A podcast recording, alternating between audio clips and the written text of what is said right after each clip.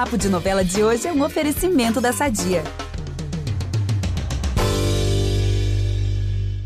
E é isso, né? O seu trabalho sempre impacta muito o público, né, Valci? Com Verdades Secretas 2 não está sendo diferente, né? Todo mundo comenta, todo mundo quer saber, te aborda muito, né? E o que a gente queria saber para você qual é o segredo ou a receita de uma boa novela, assim, porque é para pegar todo mundo, porque pega, né? As pessoas não param de comentar. Olha, o segredo mesmo é a entrega do autor. O autor tem que se entregar ao projeto. É, eu não acredito, quer dizer, são modos de escrever até diferentes. Eu não acredito naquela pessoa que escreve tecnicamente, faz um projeto, um plano. Eu não, eu vou escrevendo com o coração à medida que, que eu vou sentindo os personagens. E aí, o segredo eu acho que é isso, essa entrega pessoal, emocional. Porque veja uma coisa, se eu escrevo uma cena e não eu, eu emociono com ela, por que você vai se emocionar? Sim.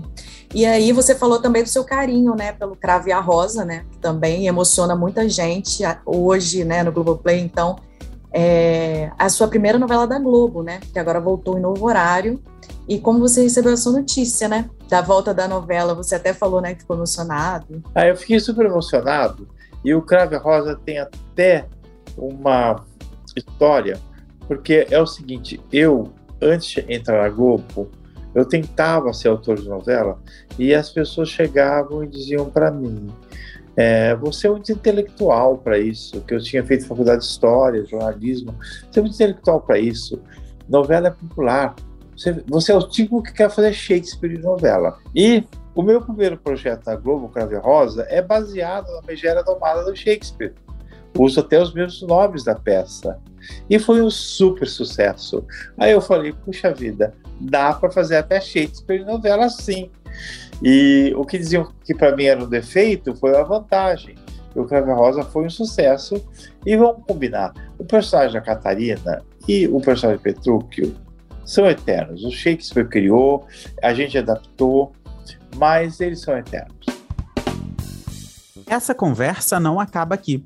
Para ouvir o papo na íntegra, é só voltar no feed do podcast Novela das Nove e procurar o episódio Verdades Secretas 2, mais entrevista com Valcir Carrasco. No programa, o autor dá pistas do fim da novela e diz como lida com os haters. Até lá!